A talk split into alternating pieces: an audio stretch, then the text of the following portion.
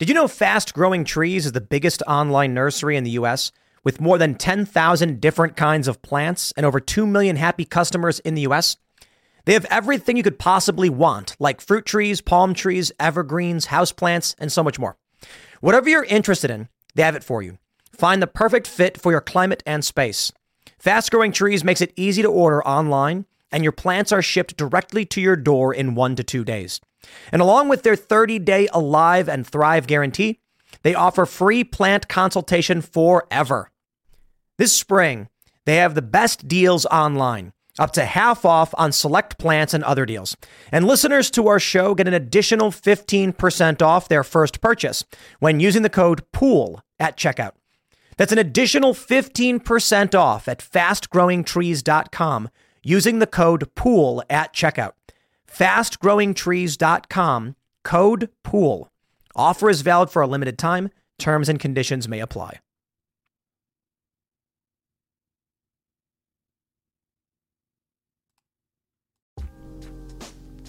Today is April 22nd, 2021, and our first story.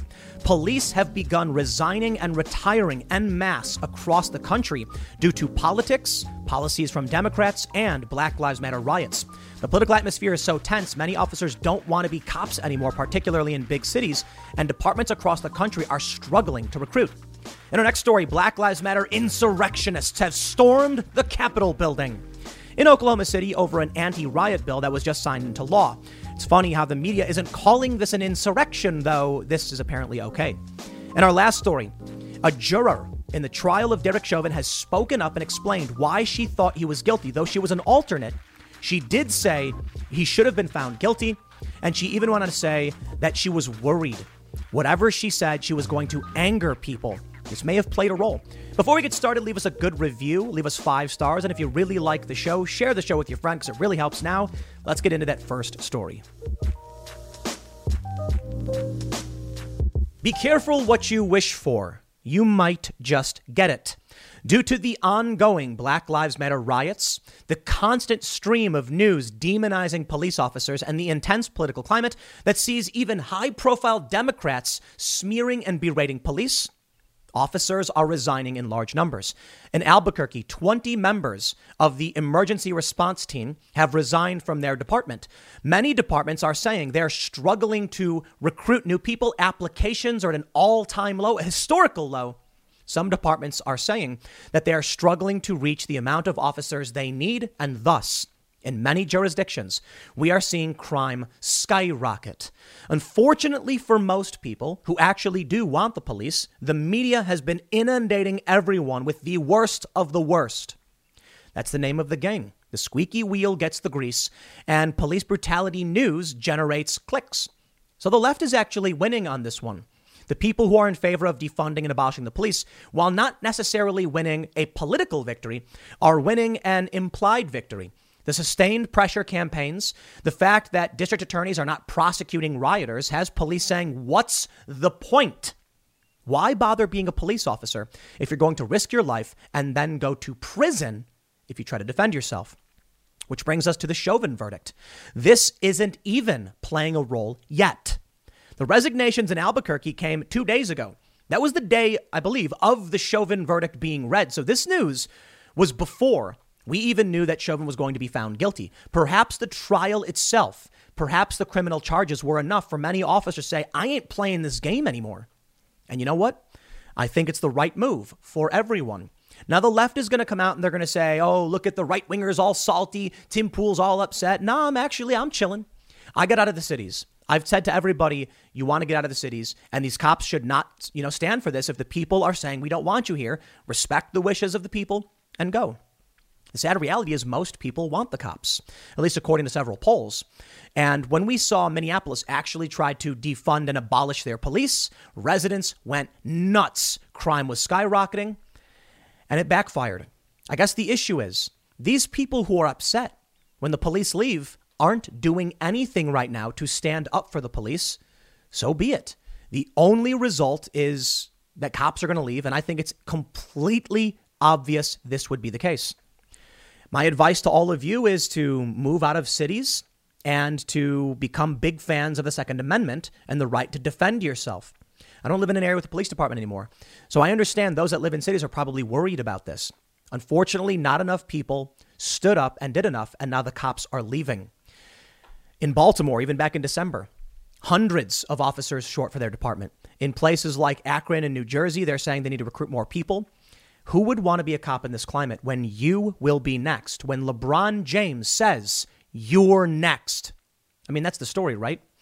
There were two black teenagers fighting.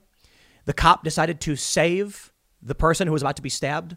And for that, LeBron James, look, he may not be known for his political rhetoric, I guess kind of is, strangely, but he's a very famous individual, blaming the officer for saving someone from a stabbing. I'm sorry, at this point, I think it should be obvious to any and all officers. It doesn't matter what you do, you will be the bad guy. And perhaps we should respect the wishes of these communities. Well, let's read what's going on with these departments. And I'm going to break down for you a lot of the latest news that shows, for better or for worse, Black Lives Matter is getting what they want. Now, these departments aren't being abolished or defunded, but they are faltering. And that is an erosion in favor of Black Lives Matter. Now, before we get started, head over to timcast.com to become a member and get access to exclusive members-only segments. Just go to timcast.com. Right up top, you'll see members area. You'll see members only. And when you click that, you can become a member and watch all these really great segments. Charlie LeDuff last night. Wow. Talk about an amazing show. You're not going to want to miss this one. And I mean it. Charlie LeDuff is amazing. He's kind of an eccentric guy, but he got real serious talking about, I'm just going to put it this way, corrupt journalism, crooked individuals, and some of the horrifying things he's seen. I can't even say them on YouTube because you will be shocked when you see it. Check it out, become a member, and don't forget to like, share, subscribe, hit that notification bell. Let's read the first story from Fox News. Officers resign from team that polices protests, tired of being managed by politics. They say, an Albuquerque police union leader explained on Monday why several officers left the emergency response team following a protest, stressing that morale is gone within the police department. Police officer union president Sean Willoughby also noted on Fox and Friends that officers don't feel supported and don't trust their leaders.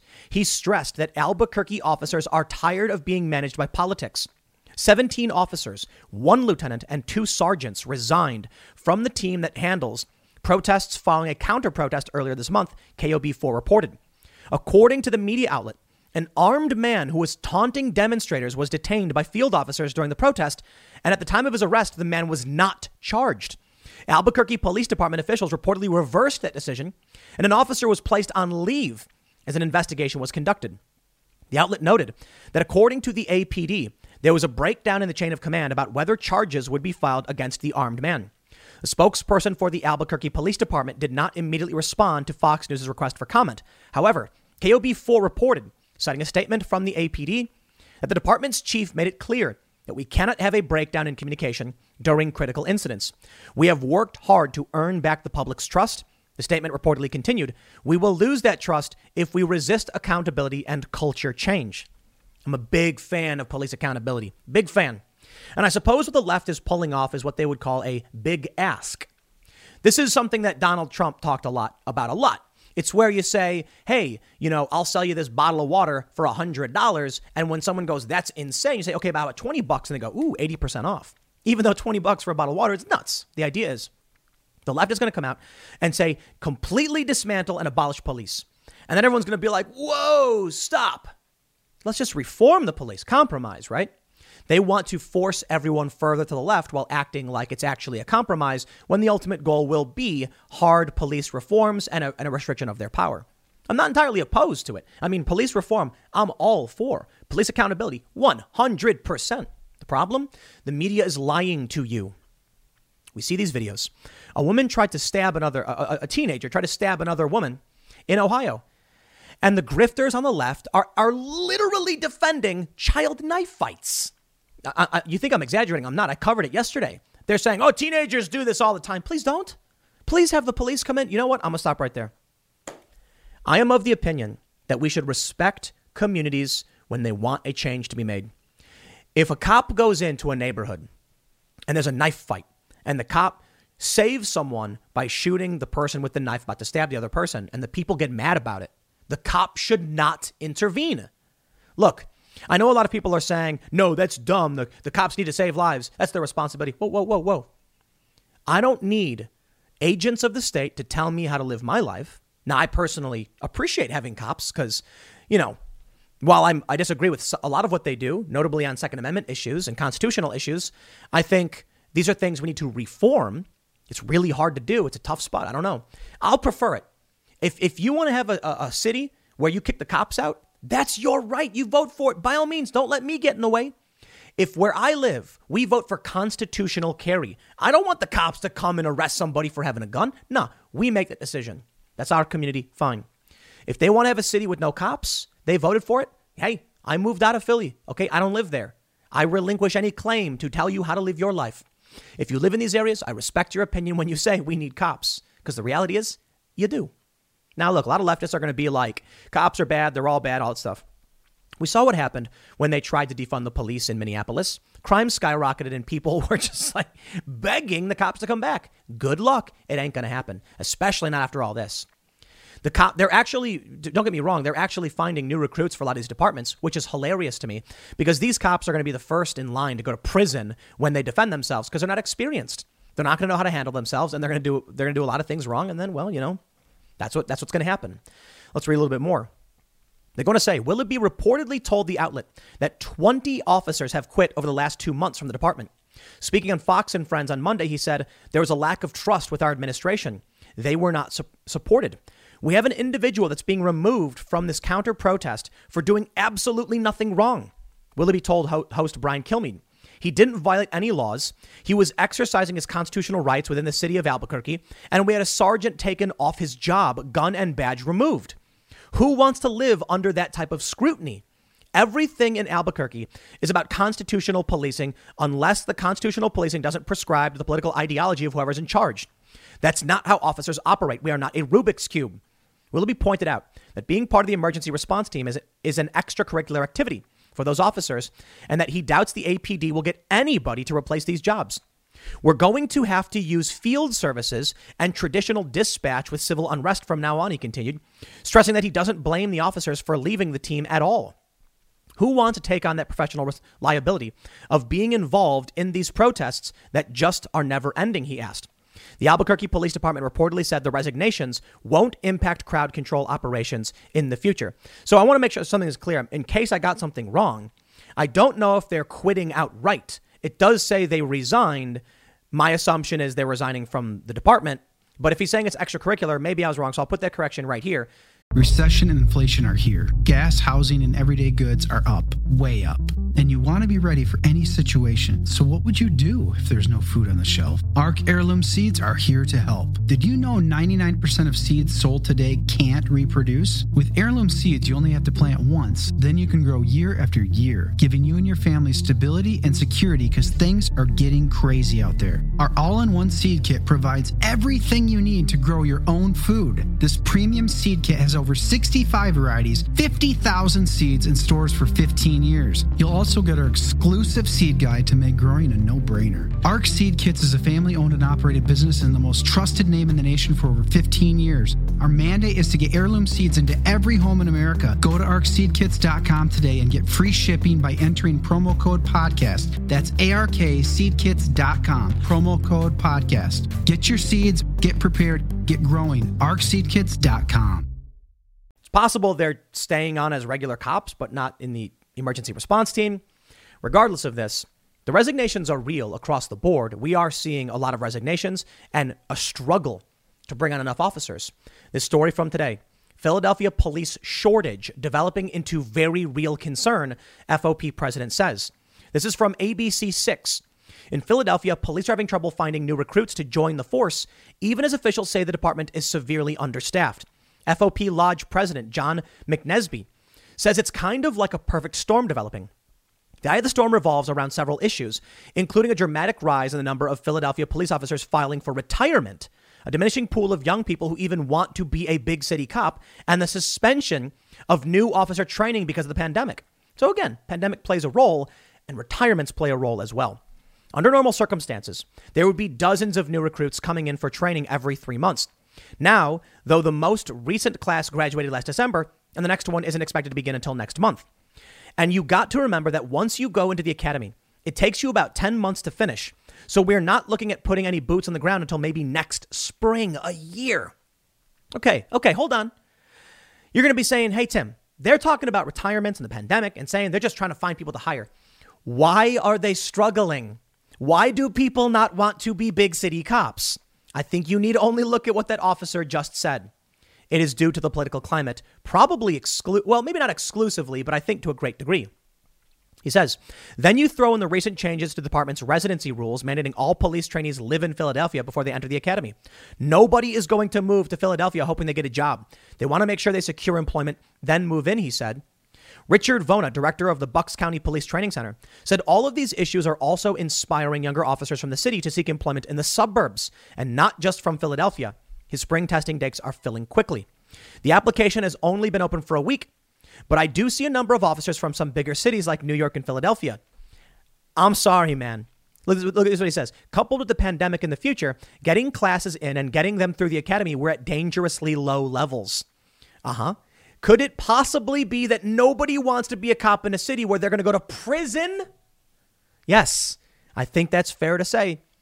And here we go. I don't just make these things up. This is from ABC6, okay? The other story is ABC6 Philadelphia. This one's from ABC6 Rhode Island. Different ABC6. Is it really? That's how it works? That's ridiculous. Anyway, national brutality cases hurting police recruitment, locally officials say. Don't come to me and be like, you know, people just want to live in the suburbs for some reason. It must be the pandemic. Okay, fine. I'll say yes. I will give you that one to a certain degree. But come on. We know the national brutality cases are hurting police recruitment. Here's what they report. Attleboro, Massachusetts. Some local police departments said they've seen double-digit drops in recruitment and increases in early retirements. New Bedford Police Chief Joseph Cordero told ABC6 the department has seen a noticeable drop for the last 5 years. Chief Cordero says the drop nears 30%. All they're seeing in their news feeds is negative police behavior. It's just been such a derogatory, negative tone on the police. In Attleboro, Mayor Paul Haro says he's seen the drop in recruits and an increase in early retirements because they look at the job as just being a high liability to them and their family. To these officers, I want to give you a round of applause. For one, you are standing up for yourselves, for your own dignity and your rights, and I respect it when people stand up for themselves. Two, whether it's intentional or not, you are standing up when people say, we don't want you here and we hate you. And you're saying, then so be it. I look at that as respecting the rights of the people and what they ask for. Now, listen, you got people who want cops. You got people who don't want cops. The people who want cops aren't saying anything because they got cops. The people who don't want cops are burning things down because they don't want cops. Well, sometimes you got to fight for what you have because some people want to take it away. And you don't know what you got till it's gone. If people won't support the police, they will resign because the squeaky wheel gets the grease. I respect these officers for doing it. If the left is saying we don't want cops and they're rioting and the politicians and the Democrats and the president and all these people are in agreement with them and the cops say, I know when I'm not wanted, I respect that tremendously. If they're saying abolish the police and the cop says, okay, let me retire, I'll take mine and go, I respect it 100%. They say, now city and police officials are focusing on recruiting drives and improvements within their departments. It's becoming increasingly unpopular to be a police officer, but that's why we need to make sure our officers act justly, make sure they follow the law, make sure they're well trained. That is 100% true. I ain't going to cry over a cop that kills somebody unjustly and goes to prison. You know that dude, what was it, in South Carolina? He shot a guy in the back like several times. That guy deserves to go to prison. And I haven't met a conservative who thinks otherwise. Isn't it funny how that works? Everybody wants police accountability. The issue is when the left takes it too far and they riot and burn things down, nobody wants that either. We want accountability for everybody, but we're not getting accountability from these extremists on the left. Well, now the cops are all leaving and it's going to get bad, but let's read more. Officials say the recruitment and early retirement issues have not impacted response times, but have resulted in more overtime and additional stresses for officers. That can impact performance, even if you're working that many hours. Some Massachusetts police and city officials tell ABC6 they would prefer more control over their own recruitment rather than having to go through the state. I'm warning you, to all these officers, if we are at a point where they're not hiring anymore because nobody wants to be a cop. They are making you work extra hours. You are getting stressed. You are not performing to your best. How long until you encounter a tough spot? How long is it until someone scares you, almost drawing a weapon, and you shoot him and you go to prison? Your local leaders will not protect you. They will sell you out in 2 seconds. That's why I respect the cops standing up and saying no, 100%. Now, Albuquerque has cadets to fill the void after a dozen APD officers resigned from emergency response team. More power to you. I'm all about you choosing to do what you want to do. I will say these cadets must be a special kind of dumb, very dumb people. Sorry, it's true. There's an old thing about New York where apparently they wouldn't hire cops if their IQ was too high or whatever. Now, I don't know if that's true. Apparently it is. There's like a lawsuit. But come on, man. Derek Chauvin was a cop for like a decade. Kim Potter, 26 years. Tragedies happen. They're asking you as an officer to go into the fray, into a conflict, and not make a single mistake. Oh, hold on. You might even not make a mistake. They'll still demonize you. They're asking you to take a job, and then you could find yourself facing a jury on murder charges.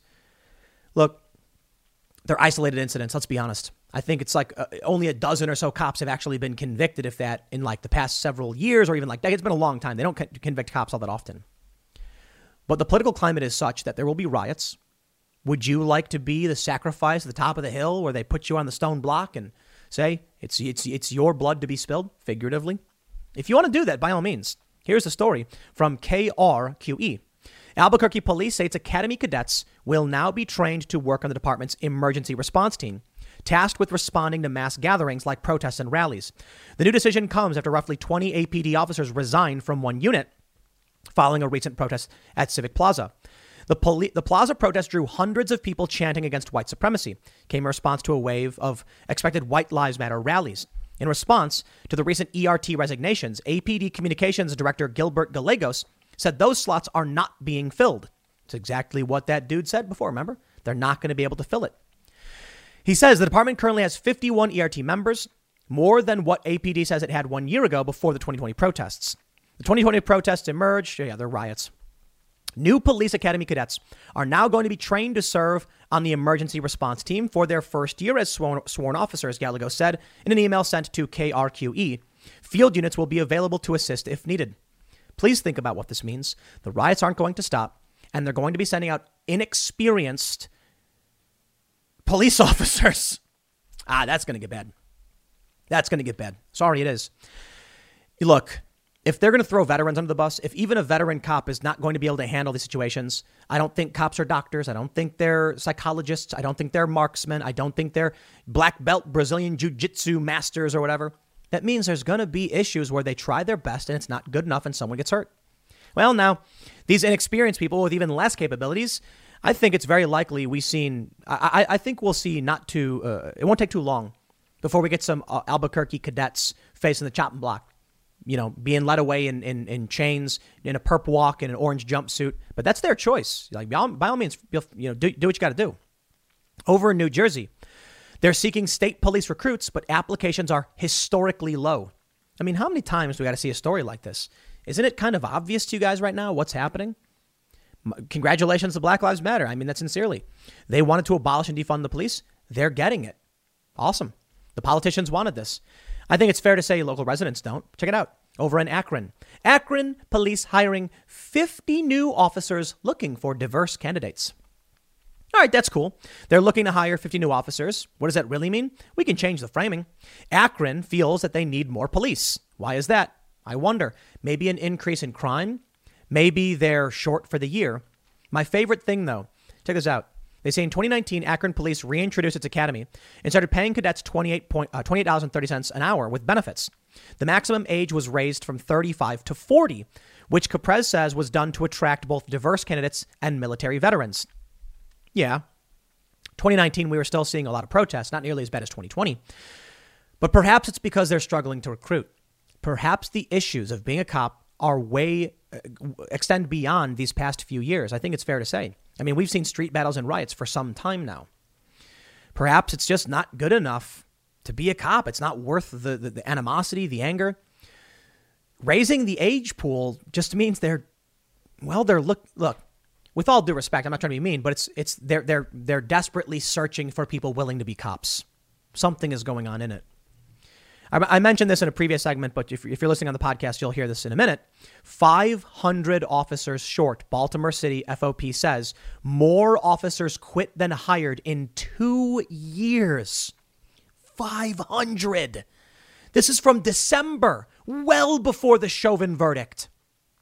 Kimberly Klasic, who you may know, who ran for office in Baltimore, says the number is now 700 officers short. You know what that means? Don't take my word for it. I'm going to show you. This is from February 14th. Minneapolis push to defund police backfires after residents complain of slow response times, increase in crime. The city council on Friday voted unanimously to approve $6.4 million in additional funding for the police department. Wow. They just jammed a bunch of money back into funding the police, which they should have done in the first place. It's an old story, but I want to give you some context. Minneapolis on Friday backtracked on its initial plan to defund the city's police department in the wake of George Floyd's death. The city council voted for $6.4 million. The department says it has only 638 officers available to work, roughly 200 fewer than usual. An unprecedented number of officers quit or went on extended medical leave after Floyd's death and the unrest that followed. I want to applaud these officers for standing up for themselves. The local leaders have sold you out, and now they see exactly what they will reap. They said the cops are bad and need to be reformed.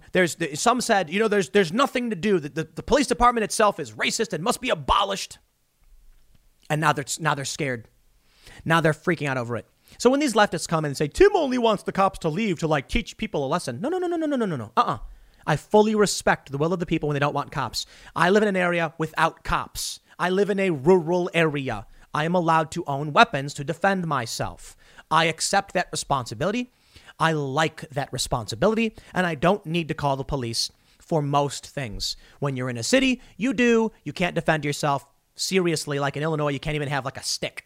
You got to call the cops. Out here, you actually have a right to defend yourself.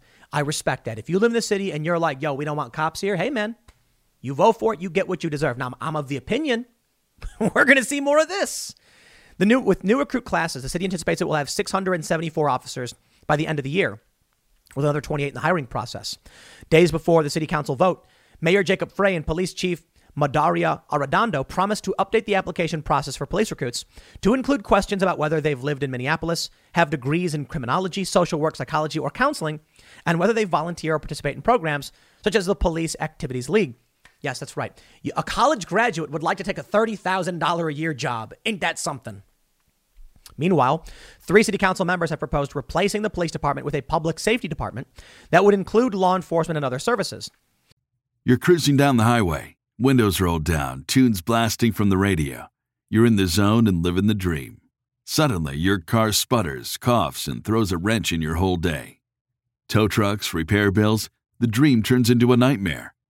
Don't wait until car trouble steals your peace of mind. Visit CarShield now at carshield.com/Carlson. For nearly 20 years, CarShield has helped millions of drivers avoid the stress of major repairs. They offer plans covering up to 5,000 parts and systems, from your engine and transmission to electronics and more, all for a low monthly rate that fits your budget. CarShield plans also include unlimited miles, 24/7 roadside assistance, and rental options. Get peace of mind now. Visit CarShield online at carshield.com/Carlson. Join millions of customers and contact CarShield now to save 20%. Visit carshield.com/Carlson. That's carshield.com/Carlson. Visit now.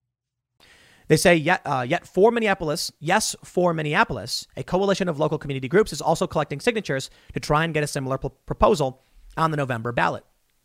Do it to it, man. I'm all about it. If Minneapolis wants to replace their cops with social workers, dude, I am legit 100% for that. If you live in Minneapolis and you're not for that, go vote. I support you in your opinion, but I'm telling you this right now. The people who don't want cops are screaming and yelling and supported by the people who get elected. The people who want cops I guess aren't saying anything, and then they're voting for the people who want to get rid of the cops. Who am I to judge? Who am I to come to your city and tell you how to live? I ain't going to do that. We can sit back and we can gloat and we can be like, oh, you see what happens in Minneapolis.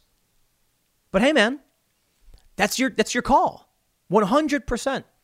I put it this way. I live in an area where you're allowed to have guns and, you know, you're actually allowed to constitutionally carry, as it were, where I live. So you probably might know where I live. If somebody has a weapon and there's a shooting or whatever, and it's a tragedy, it's an accident, I accept that as the of the ramifications of freedom. It's not easy. We don't want it to happen, but I understand that sometimes accidents do happen. I understand that if people are worried and they're defending themselves, they got to be responsible for what happens when they fire that weapon. I think people in New York should have that same right. I don't want someone to tell me how to live. I don't want people from the big cities voting for the laws where I live to be changed. That's why I'm not a fan of Joe Biden and his gun control. I'm going to say the same thing. I lived in the Philly area. I left. I now absolve myself of any right to claim they should live a certain way within reason. We as Americans have to respect certain policies, certain rights, and certain responsibilities. Because what happens if people in other areas like Philadelphia start moving to places where I live and then voting where I live and making things worse? So I do recognize we want these cities to function. We don't want them to fall apart. There's a balance. Libertarian versus authoritarianism. People in these big cities want social workers. They can have it. You get people like LeBron James, and I'm going to tell you something tragic. All right, you ready for some tragedy? LeBron James claims his words have been twisted to create more racism after he posted "You're next" threat to a cop who shot Ma'Khia Bryant. We saw the other day, many people on the left were defending teenager knife fights. It's the most insane thing I've ever seen. But don't you get it? They want it. There's a breaking news story right now where a 38-year-old woman ran up to her ex-lover and put a bullet, I guess it put a bullet in this person's head. No cop intervened. No national outrage. No Black Lives Matter marches. Nobody cared. I care. I don't like seeing that. I don't want people to live that way. But if they don't want law enforcement there and they're not going to complain about it, why am I? Why are you? Look, there's another story. I don't want to pull it up. It's just nightmarish. 13-year-old girl, I think it was charged with stabbing someone to death. Could have been this Ma'Khia Bryant did the same thing. When the police intervened in the Ma'Khia Bryant incident, the locals yelled at the police, said, "Why did you do that?" Yeah, why did you do that? Let me tell you guys something. A cop comes into a neighborhood, they're fighting. This woman's got a knife. The other person doesn't. The cop intervenes and they say, "Why did you do that?" There's a national outrage. Democrats start tweeting saying it's a tragedy. It shouldn't have happened. In New York City, a woman runs up to another woman, puts a bullet in her head. No one cares. I do. But I'm not going to complain about the laws they vote for and the things they want. Clearly, Black Lives Matter doesn't care about this. I'm not going to force them to care about it. I'm not going to sit here and be like, why don't you care more? I'm going to be like, I don't know, people don't care about a lot of things. So if they want it, cops should stop answering these calls. You know what, man? These cops are literally getting a call where it's like, please come, people are fighting. And they're like, I know nobody wants me there. I know they're going to get mad at me if I go there. I know I likely will go to prison if I intervene. I'm going to go there anyway. Why? They don't protest when they fight each other. This is the way they want it. I'm not trying to be mean or disparaging. I'm trying to respect their wishes as a community to say, get the police out of here. If you live somewhere and you say no cops, and the cops should respect that. If you want to have retribution killings and gang violence and you vote for that, far be it from me to tell you how to live if I don't live there. Granted, if you come to my neighborhood, then you should respect how we live as well. I'll respect the rules you want. Please respect the rules I want where I live. I am trying to say this with the utmost sincerity. I respect Black Lives Matter in this community saying they don't want police. Cops should stop going into these places when people ask them not to. It's plain and simple. Why is a cop going into a poor neighborhood, going into a black neighborhood where people have asked them not to, and they're like, I'm going to do it anyway. It's the law.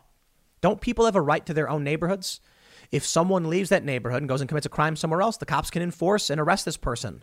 But don't go to someone's house where they're telling you not to. I don't think police should just assume they're, you know, the heroes who are entitled to go wherever they want and do whatever they want because they're the good guys. I just don't see it that way. I'll be honest with you guys. I understand that people do want police. They do. But if they're not going to stand up and ask for it, this is what's going to happen. We're not getting stories of national outrage when people in their own communities are hurting or killing each other because these groups don't care about that. So what do they care about? They don't want the cops to do it. You got it. I agree with you. I think more conservatives should get on board with that. And I respect these officers for leaving. There are areas where we would welcome these officers. All these Albuquerque officers, you come to my neighborhood, people will pat you on the back, clap for you. They'll buy you a pizza and they'll say, thanks for coming. We thank you for your sacrifices. And if these communities don't want you there, stop going there. You know, it's only going to get worse. The Chauvin verdict will have a serious impact. But I think everyone's going to get what they want in the long run. There are people who live in these cities who want the cops. I get it, but you're in the minority. If you're the only one standing up and no one else is, you're in the minority. You might think most people tell the pollsters, we want cops, but they're not willing to do anything to maintain that. I say this, actions speak louder than words. You can tell me you want $1 million bucks, but you ain't willing to roll up your sleeves and go work for it. I don't believe you. If you support the cops, you speak out in defense of them. Well, those are words. You get out, you go to a city council meeting and you say, please don't do this. Those are actions. Still just words, but actions do speak louder. So add some actions to your words. I guess we can only sit back and see how this unfolds in the following months and years. So I'll leave it there. Next segment's coming up at 8 p.m. over at youtube.com/TimcastIRL. Thanks for hanging out, and we will see you all then. Insurrection in Oklahoma. Black Lives Matter rioters storm the Capitol building, screaming obscenities, putting people's lives at risk. Please, FBI, put up billboards. We must know who every single one of these people are because we will not stand for insurrection. You know, this is Joe Biden's fault. Joe Biden incited insurrection by going on TV and making a speech saying that we needed justice in this country, that, you know, Obama came out and said it wasn't justice. AOC, they all incited this insurrection. You know, it's funny, right? Because it doesn't matter, right? They can storm the Capitol building in Oklahoma. I get it. It's not D.C. But they've literally stormed, I should say leftist activists have literally stormed into various buildings for the Senate and Congress in the past, few years. Remember Brett Kavanaugh when they're banging on the doors of the Supreme Court screaming? Remember when they went inside, I think it was the Hart Building. I'm not entirely sure. And they're on every floor screaming and they had to shut the building down and get the Congress people out. Not insurrection, though. That's just good old activism. I hope y'all are paying attention because you have to realize what's happening by now. You're going to get banned from social media. They ain't going to let you speak. And they're going to arrest you if you even so much as step out of line. Now, the leftists, I mean, they literally burned down. Okay, I should say they figuratively burned down cities. Fact checkers sneaking around going to be like, the whole city was not burned to the ground. You get the point. They burned down several buildings, smashed windows, beat people. More than 24 dead from the riots throughout last year. Not insurrection, peaceful protests. You know, so long as regular people don't care and don't do anything about it, this is just going to keep happening. So here's the story. Black Lives Matter Capitol siege. Well, why are they sieging the Oklahoma State Capitol? An anti-riot bill that CNN says can protect drivers who run over protesters. That's one way to frame it. It's true. I struggled with trying to get the wording right, to be completely honest, because I don't want to be as sensational as that, but it is the truth. Framing is important. And the reason CNN uses this headline is because it's going to alarm you, I suppose. So we did an episode of the IRL podcast and we said, I'm like, what's the right way to phrase this? Because we don't have that many characters. YouTube doesn't let you use more than, I think, like 100 characters for a title. And so what we're trying to explain is if you're in your car, you're driving down the road and a bunch of people are banging on your car and they're screaming, and you hit the gas to get out of there, to escape them, you will not be held liable. This is the Florida law. It doesn't mean that you can hit the gas and, you know, run down people on purpose. It means you can't be held liable if you're the victim, if you're being surrounded and people are blocking a street and you're trying to get away. Well, Oklahoma passed their bill. 34 states may have legislation. I think more than 34. I think now, I think it's 35, actually, if you include Florida.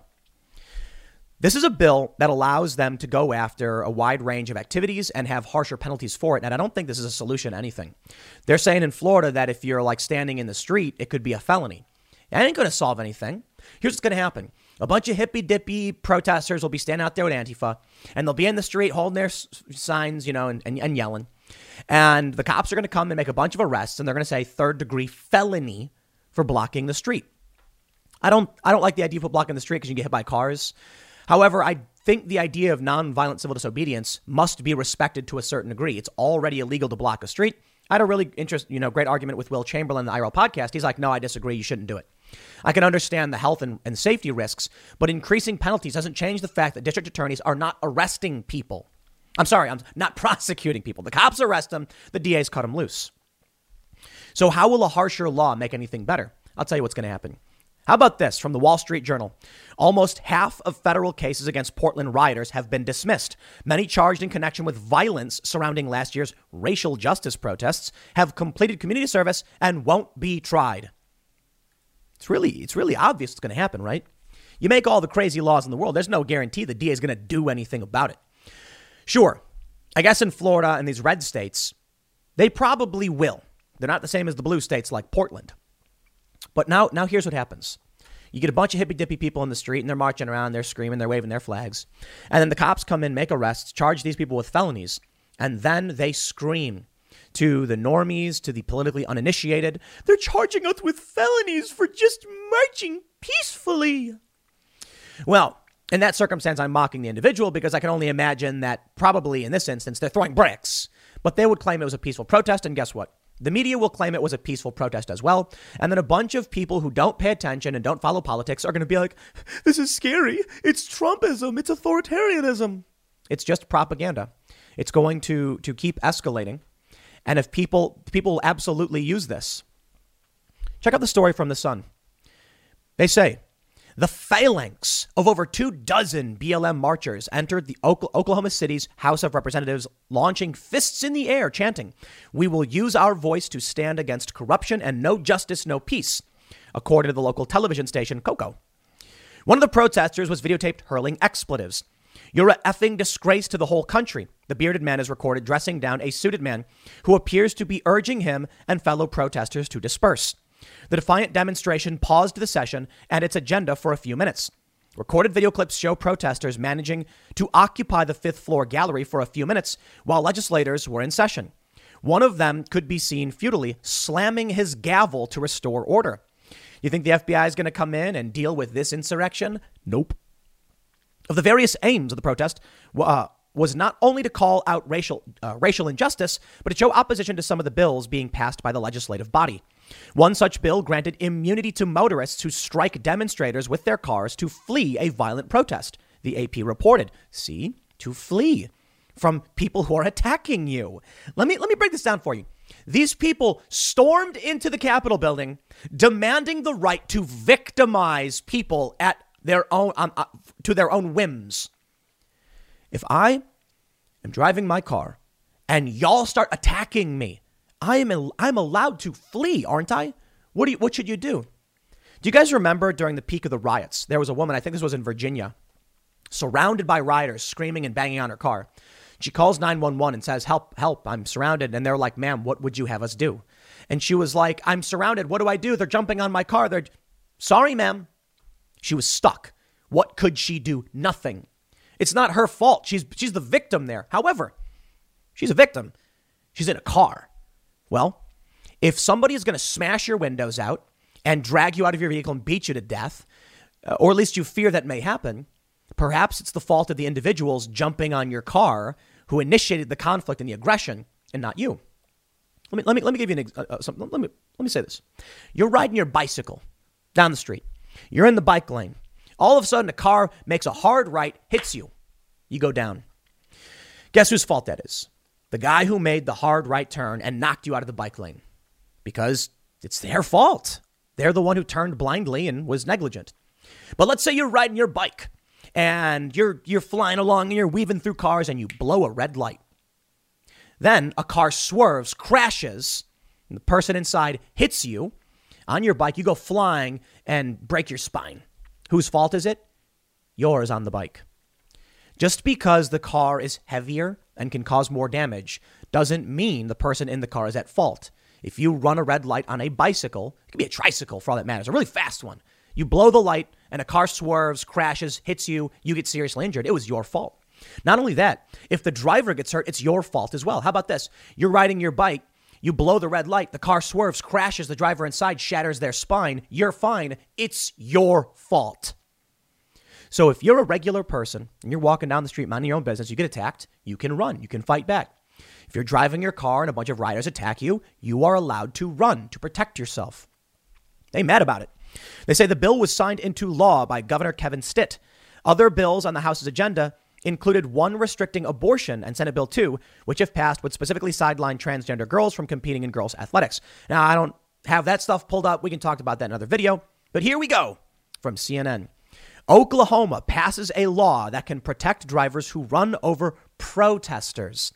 Framing is everything. We're going to call them protesters, rioters.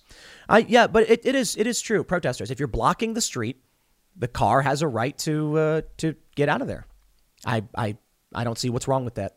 Don't attack people in their cars. The issue, I suppose, is where things can get where things get muddy is, let's say there's like 10 people and they're holding hands and they're singing songs in the crosswalk and your car is blocked. Is the driver going to be like, I'm allowed to flee? It's supposed to be that they're banging on your car and screaming and threatening you and you're scared. So I wonder where the line is going to be drawn. CNN reports, Oklahoma Governor Kevin Stitt signed a bill Wednesday granting immunity to drivers who unintentionally injure or kill protesters while attempting to flee, and which stiffens penalties for demonstrators who block public roadways, according to the Oklahoma state legislature. The state Senate passed the Republican-sponsored legislation 38-10 last week. The bill makes it a misdemeanor, punishable by up to a year in prison and a $5,000 fine for anyone who obstructs a public street during the course of a protest, according to the legislation. Whoa, whoa, whoa, whoa, whoa. Misdemeanor and a fine? I 100% agree with that. When you get a felony, you can't vote, you can't get guns, you can't travel. I'm not okay with that. You know, in Florida, they're saying it's a third-degree felony if you block a street. That's dumb. We want space for nonviolent civil disobedience. If somebody goes in the street and they're waving a sign and they're angry, the cops walk up, arrest them, take them out of the street. They get a slap on the wrist charge. If they keep doing it, the charges, you know, the penalties escalate. But they do, or at least supposed to, get some kind of penalty. Usually it's like community service, like we, unfortunately, we're seeing the rioters get community service, but it's supposed to be a slap on the wrist. Hey, look, you protested, you disrupted the flow, you blocked people, they're angry. Here you go. You get punished. A felony, in my opinion, makes no sense. That's ridiculous. Misdemeanor, up to a year in prison. It's actually a year in jail. Prison is after jail. It's like I don't know how it works in most places. I can tell you that in Illinois, I'm pretty sure, up to a year is in jail, which is different. And then anything past that, you go to prison. So there's like county jail in Chicago in the city proper. And then there's the state penitentiaries, you know, further away. That's prison. A misdemeanor. I'll tell you what's going to happen. If you were a first time offender, you're in the street screaming and you're ordered to get out of the street and you don't. You're engaging in nonviolent civil disobedience. You will get arrested. It's always been the case and you should get arrested. You will go before a judge and they will fine you probably $50. This is the maximum. Judges interpret the law and pass down punishment in cases like this. In all likelihood, you will have a prosecutor say, plead guilty, we'll give you a $100 fine, you'll go home today, end of story. That's usually how it'll roll. You make an active choice to go on the street. You make an active choice to demand people pay attention. You have to pay the penalties for that. And I think nonviolent civil disobedience should come with those penalties, but there needs to be room for it. They go on to say, House Bill 1674 also states that drivers cannot be held criminally or civilly liable for killing or injuring a protester if they are fleeing from a riot and there is a reasonable belief they are in danger. Okay, right there. See, I was wrong. If a couple hippies are holding hands singing songs, that ain't a riot. So they say running over protesters, that's the lie, CNN. It doesn't say protesters. It says riot. Riot. Riot is defined. Riot has to be something. Protest, that's not the same thing. Protesters, now I'll tell you this, maybe they might make an argument about blocking a street, but they say during the course of a protest, if you're protesting and you're in the street and you're like, you know, linking hands and, you know, chaining your arms together, yeah, you're going to get in trouble. That's always been the case. Have you seen the price of gold lately? It's hitting all-time highs. And when it comes to investing in gold, check out Noble Gold Investments. They have a track record of excellence that's second to none. Just look at their thousands of five-star reviews on Trustpilot, Google, and the Better Business Bureau. Customers rave about their knowledgeable staff, smooth investment process, and life-changing results, which you can see for yourself online. That's the kind of reputation you can count on. But it's not just about the reviews. Noble Gold Investments truly care about their clients. They take the time to understand your unique needs and goals, and they give expert guidance every step of the way. That level of personalized service is rare in this industry. Look, when it comes to securing your financial future, you can't afford to take chances. Go with the gold company that has earned the trust of countless investors. Visit noblegoldinvestments.com/Tim Pool today and discover why Noble Gold Investments is the only choice for smart, secure gold investments. Or call them at 877-646-5347. Again, that's 877-646-5347. Now, if you're going around smashing windows and beating people and setting fires, now people are allowed to escape to save themselves. They should have been the whole time. The bill comes in the midst of a national conversation about policing, racial bias, and the right to demonstration after months of protests, some of which turned into riots. Hey, okay, there you go. That's how you do it, CNN. Sparked by the death of George Floyd in police custody, Minnesota was again the center of large-scale demonstrations this month. Not only was a former officer convicted in Floyd's death, but calls for justice were reignited by the fatal shooting of 20-year-old Dante Wright. The first days of the protests over Wright's death turned chaotic as some demonstrators threw bottles and launched fireworks, and officers deployed gas and stun guns. We are sending a message today in Oklahoma that rioters who threaten law-abiding citizens' safety will not be tolerated. I remain unequivocally committed to protecting every Oklahoman's First Amendment right to peacefully protest, as well as their right to feel safe in their community, Stitt said. A group protesting legislation briefly gained entry to the House chambers inside the state capitol of Oklahoma on Wednesday. Wait, hold on. CNN, I don't see the word insurrection here. Was that an accident? Did you accidentally forget to use the word riot and insurrection? A group protesting briefly gained entry to the House chambers inside with the House of Representatives freaking out. They're banging the gavel. Insurrection. According to CNN affiliate KFOR, the session resumed after the protesters left the Capitol building. So there was an insurrection at the Capitol. CNN. Look at this. This is a story from Politico. This is from yesterday evening. It was updated. Capitol Police official being investigated for directions to pursue only anti-Trump protesters. Ooh, the ongoing insurrection at the Capitol. They don't shut up about it. It's to them the apocalypse. And I have to wonder who really cares. I got to be honest.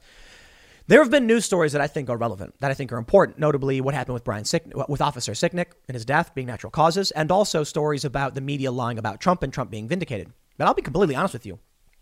I know for a fact, if I do a story about something 4 months old, I ain't going to get views. People just aren't interested. So I'll tell you this. If I make a video that says Trump was right, this happened, it gets very low views. And I know it does.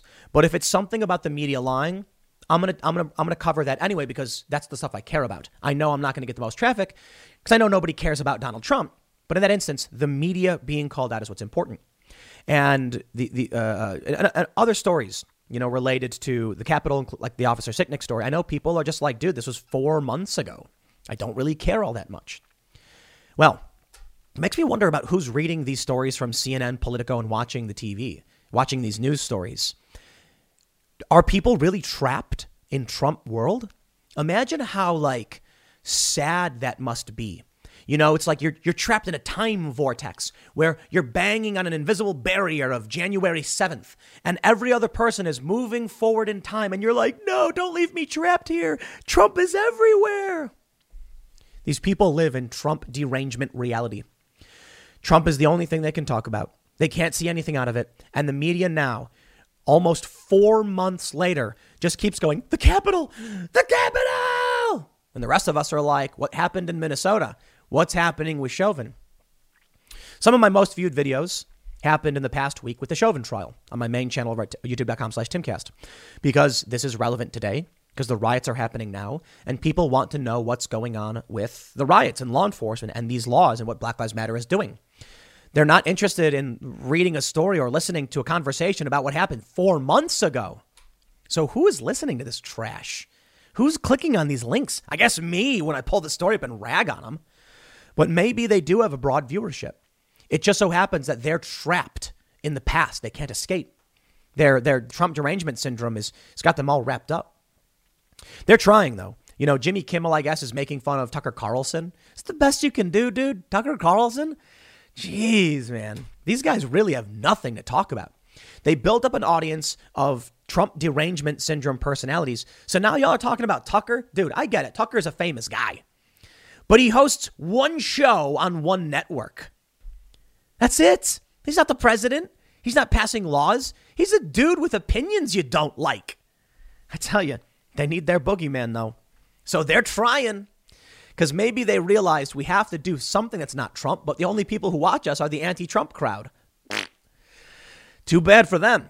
You reap what you've sown. I'm always going to talk about current events, you know, and I mentioned this the other day. People are like, what are you even going to talk about without Trump, Tim? I'm like, dude, I've been doing this for a decade. A decade. I talk about whatever's happening. I give my thoughts on it. And I used to be on the ground. Now, companies growing, expanding. I talk about my thoughts on what's going on in the world. That involves protests from Black Lives Matter. I've been covering protests more than I've covered politics. I never even used to cover electoral politics. As I always mention, we did a video on Birds of Prey last year. A movie. It was great. Talking about movies and culture. And I was talking about The Falcon and the Winter Soldier like 3 nights in a row last week. These people are trapped. The only thing they can think of is Trump. The Capitol. It was an inside job. The Capitol Police are being investigated. Oh, no. Insurrection. Meanwhile, they're going around with impunity, burning things down. And this is what we get. There's a tweet from Kimberly Klasic. You may know her. She ran for office in Baltimore. 500 officers short. This was reported December 22nd. It is a quick Google search. I just pulled it up because it's the example, it exemplifies what I'm talking about. Kimberly was saying that 700 officers, they're short 700 officers in Baltimore, and it's going to be one of the bloodiest and deadliest years on record. Well, it was reported in December that Baltimore is bleeding officers. More officers quit than hired in 2 years. Good for these cops, man. My respect. You don't, if the people say we don't want you here, you should leave with dignity. And if the people take you for granted, leave with dignity. And then maybe they'll figure it out. Maybe they won't. My attitude's always been this. If the anarchists and the leftists are right, that there will be a utopia without police, then let them have it. If you believe that it will be chaos and Mad Max, then let them have it. I don't know what's going to happen. I don't necessarily, I think things will be bad because I grew up in Chicago. I know what it's like without cops. But hey, maybe they're right. Sure, fine. I don't care. Look, Michael Malice comes on the IRL podcast from time to time, and he's a very, very smart guy. And he doesn't like police, and he's very much in favor of, I believe, if it's fair to say, abolishing the police. He rags on him quite a bit. I just don't want to put words in his mouth. But he's not a stupid person. He's smart. And he's more of a, anarchist. So, okay. I hear these arguments, and I'm like, okay, let's give people their no police, and I will be the first to say I was wrong if we have a utopia. The only issue, I guess, is that we've already seen murder skyrocketing as police departments are being defunded. So I'm kind of feeling like, I'm right on this one. We definitely need police reform. We definitely need to work through a lot of problems with the police department and problems of a lack of accountability. I've always maintained we need reforms. But without cops in big cities? Look, man, somebody was murdered outside of my apartment in Brooklyn. What are we supposed to do if there were no cops? 2 cops got murdered, actually. Let's just say it was 2 random people. What would we do? Just leave the body on the ground? Have the murderer walk around with his gun shooting at people? That's insane. The cops gave chase. He fled, and when he got cornered, man took his own life. It's a tragic story. It is. But should we have let this guy just romp about shooting people?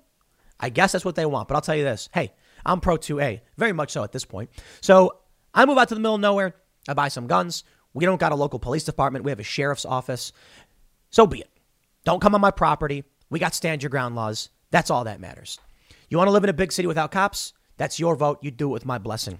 But this is what you get. Right now, Black Lives Matter storms the Capitol in Oklahoma City in insurrection. Nothing. They just scuttled out. You can go. Bye-bye. Nothing.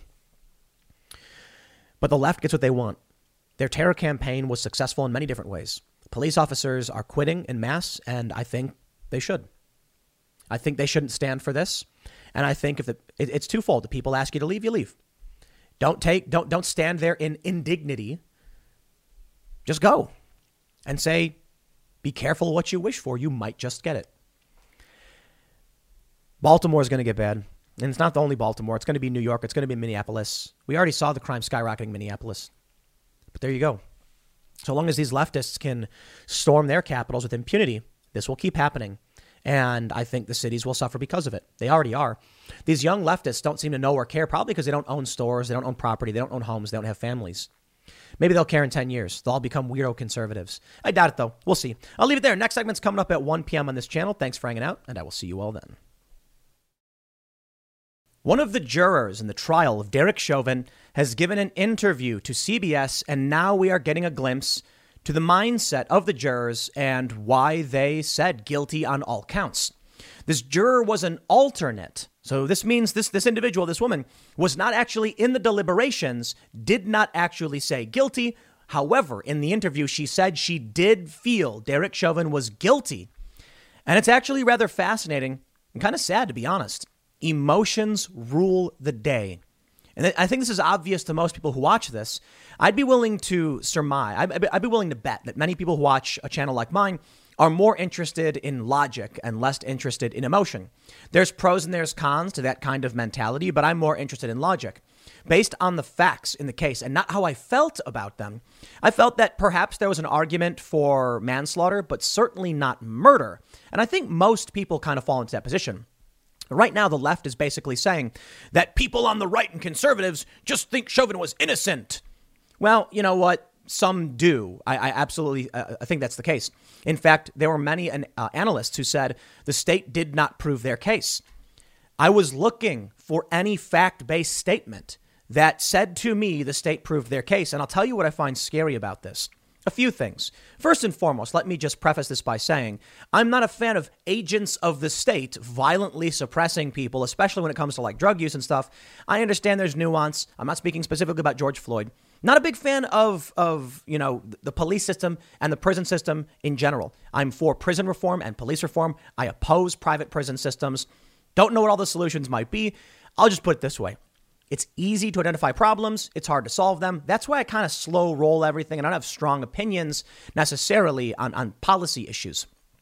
But what worries me is that we are seeing firsthand in a live stream trial how emotion is more important than fact. This juror basically said that she cried when she saw the video. You know, we had Charlie LeDuff on the IRL podcast the other day. Great dude. Everybody seemed to love him, but we did disagree on this point. He said the verdict was correct and this man was killed. And I'm just like, dude, you can't throw out the individual for what you have the state do. And we're not going to get reform at the state level if we allow this to placate us.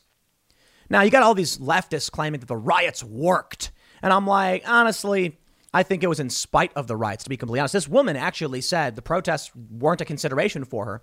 She's an alternate juror. She's come out with her face and name and said, you know, here's what I felt. And she felt Chauvin was guilty. She said, I just don't understand how it went from a counterfeit 20 to a death. It's like, were you listening to the trial?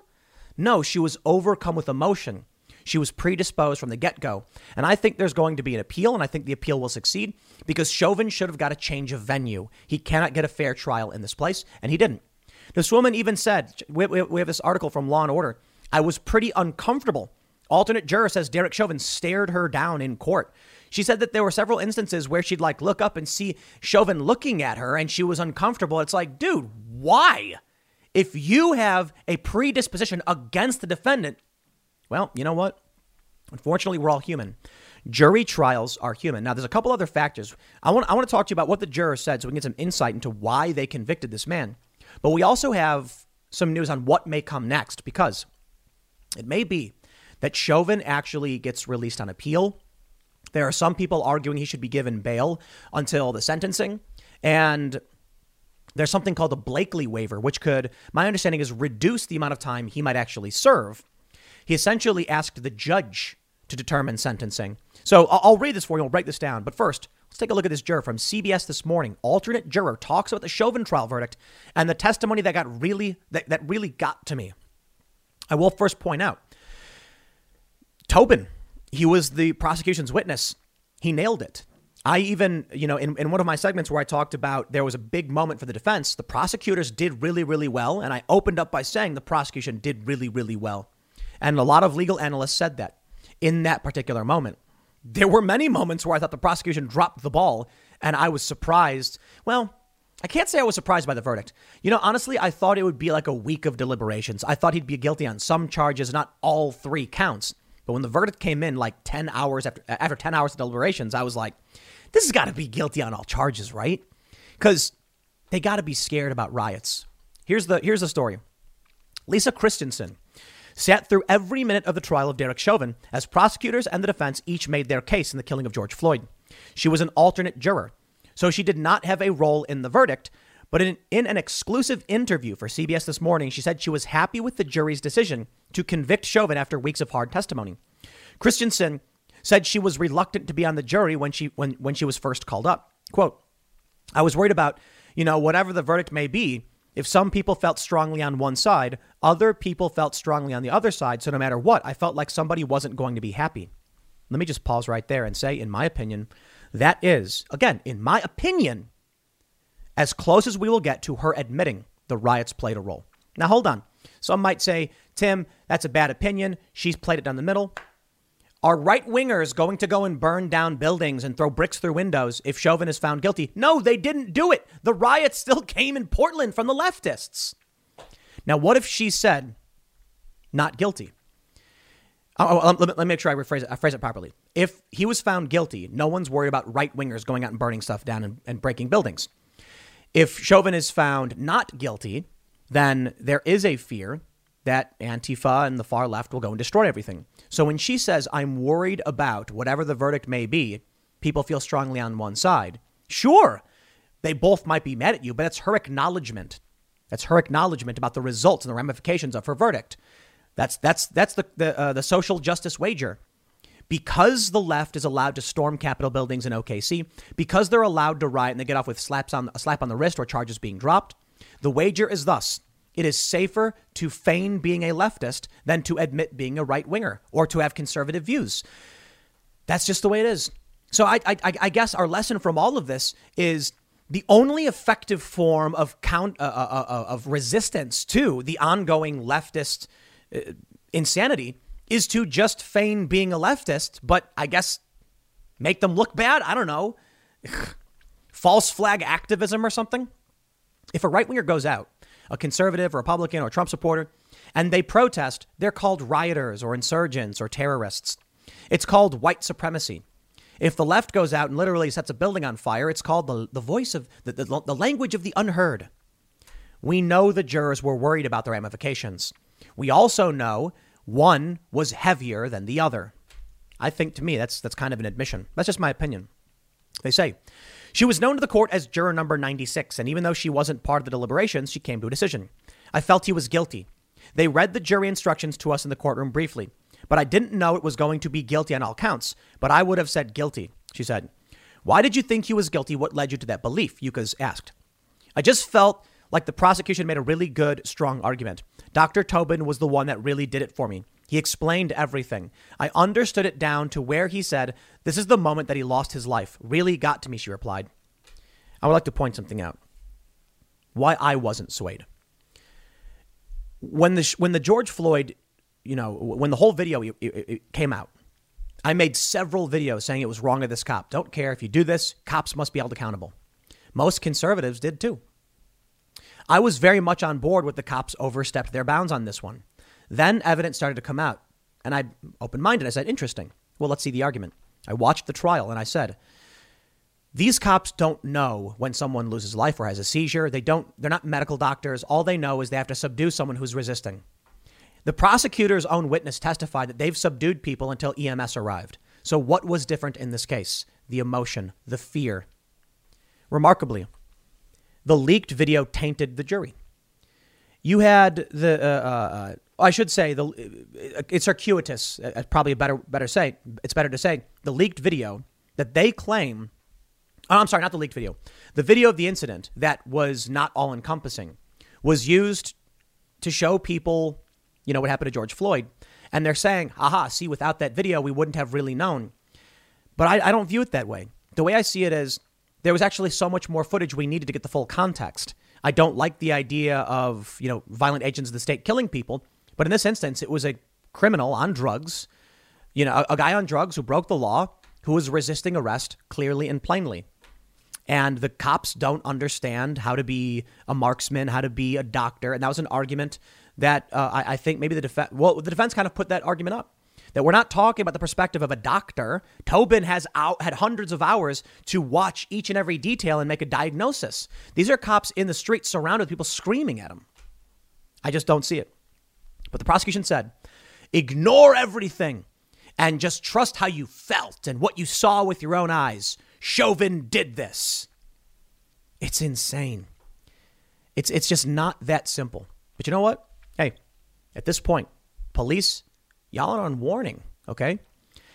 I hope you all realize it's astounding to me that there are actually people trying to join police departments after this. You are going to get the stupidest, most poorly trained officers when they start bringing in all of these new recruits with no experience, and they are very likely to go to prison. That's what I'm saying. You got to be really dumb to like go, I know, I'll join the police department in this city or whatever, or just be a cop in a major urban metro.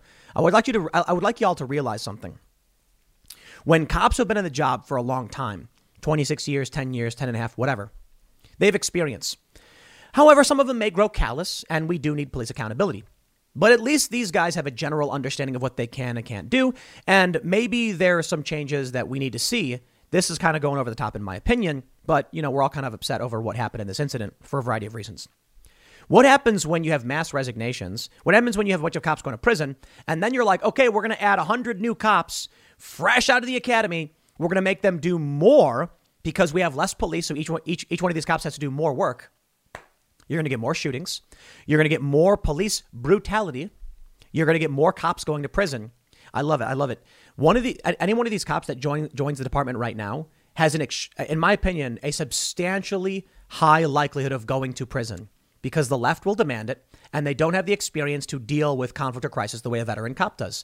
So a young cop's going to get in. He's going to be like, oh, no, this guy's scaring me. And he's going to, you know, subdue a guy, break his arm or shoot him. And that person's going to go to prison. They're going to be like, he was only on the force for 3 months, inexperienced and scared. He was involved in a shooting and bye-bye. You go to prison. You chose to do it. Don't look at me. So let's read a little bit more. During the 13 days of sometimes tense and emotional testimony and cross-examination, both the prosecution and defense promised the jury that they were going to prove their case. But Christensen said only one side did. So who made an impact in the defense, good or bad? Ukas asked. I don't think they had a good impact, Christensen said in reference to Chauvin's defense team. I think that's a fair point. Many people pointed out the defense witness on use of force flubbed it bad, saying that subduing someone on the ground was not a use of force. That was a kick in the face to everybody who got emotional over that video. That was bad. Guy got tore up. Should have said it was a use of force. It was a lesser use of force than permitted. And it seemed like Chauvin was trying to reduce the amount of force on Floyd. Unfortunately, their witness didn't pull it off. And so that was bad. So that's why I think, look, a lot of people, I think, you know, I do think the riots played a role, but I also think some of these people were leaning towards this. It's just the way it is, man. Let's read more. She says, I think he overpromised in the beginning and didn't live up to what he said he was going to do. The prosecution did have a witness that made an impact on Christensen. Darnella Fraser, the teen who filmed the video showing Chauvin pressing his knee into Floyd's neck for more than 9 minutes. That's also not true. The prosecution, their own witnesses said his knee wasn't consistently in the neck of George Floyd. People just don't know this stuff. And maybe because they're not paying attention, they just don't understand why people have different opinions on this. But I do find it interesting that she expected the defense to prove their case. He didn't have to. He just needed to provide some doubt. And that's it. The jury was not operating on that. They were like, what do I believe to be true as opposed to do I Well, let me phrase it. They were like, what do I lean towards? As opposed to, it's always got to be the burden on the state. I'm surprised by this, but hey, it is what it is. Chauvin should have got a change of venue, in my opinion. He'll probably win an appeal. I really felt that she felt guilty for not doing more, and she feels responsible in a way, and I really feel bad for her. But I commend her on taking the video, because without her, I don't think this would have been possible, Christensen said. Like, you see this? This is bias. I think this is media-framed bias.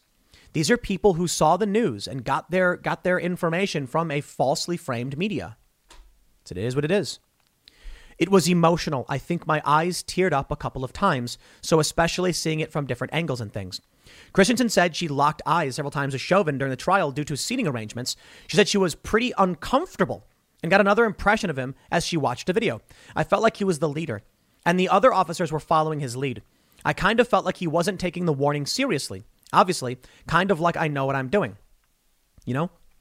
Hollywood is under siege, covertly compromised by a global adversary. The same Hollywood that sold the American dream to the world is now making nightmares a reality. The American way of life is being censored by the Chinese Communist Party. Some films have scenes completely altered. Other films have lost their funding or been canceled altogether. Some actors have been banned from China for supporting human rights. Hollywood Takeover is a documentary brought to you by the Epoch Times, revealing how the CCP has infiltrated major movie studios. Join Chris Fenton, a former Hollywood executive, and Tiffany Meyer, an investigative news reporter, through their journey in exposing how the film industry gradually lost its integrity on its path to profits. Don't miss the most important documentary ever made about Hollywood. For a limited time, watch the first 10 minutes for free on HollywoodTakeover.com/Tim. That's HollywoodTakeover.com/TIM. Maybe Chauvin should have testified on his own behalf. He didn't do it. It's his right not to do it. It shouldn't be held against him. But apparently the jurors wanted that. And I think many people did want that. And I think it would have done well for him. Now, I don't know what he talked about with his lawyer and they decided not to do it. I think he probably should have. It couldn't hurt. I mean, in my opinion, if politics was going to play a role, he was going to go to prison. So why not just testify? Why not say, this was the training that I was told? Definitively, I was not trying to hurt the man. I just wanted him to stop resisting so we can arrest him. He was large and Chauvin didn't do it. I think that really was incriminating in a lot of ways, but more importantly, the absence of a statement from Chauvin. Maybe the reality is Chauvin really was callous, that he really didn't care. Maybe we shouldn't infer anything from his lack of testimony, but I'll put it this way. It's not about whether or not he testified. I want to make sure that's clear. You have a right not to do so. I just don't know what he was thinking. I don't know if what the defense says is true. I personally don't think the prosecution has proved murder. You know, I think they could have got him on second degree murder, but third degree murder, no. I think they could have said, felony assault on an individual. He died. That's murder 2. Murder 3, not so much. He was doing his job. He went overboard. But no, they got him on everything. Christensen said another alternate juror were excused after Judge Peter Cahill sent the jurors to deliberate. 2 days later, after more than 10 hours of deliberation, Chauvin was found guilty of unintentional second-degree murder, third-degree murder, and second-degree manslaughter in George Floyd's death. He faces decades in prison and will be sentenced by Judge Cahill in about 8 weeks. While the trial may be over, Christensen said it will have an impact on her for a while.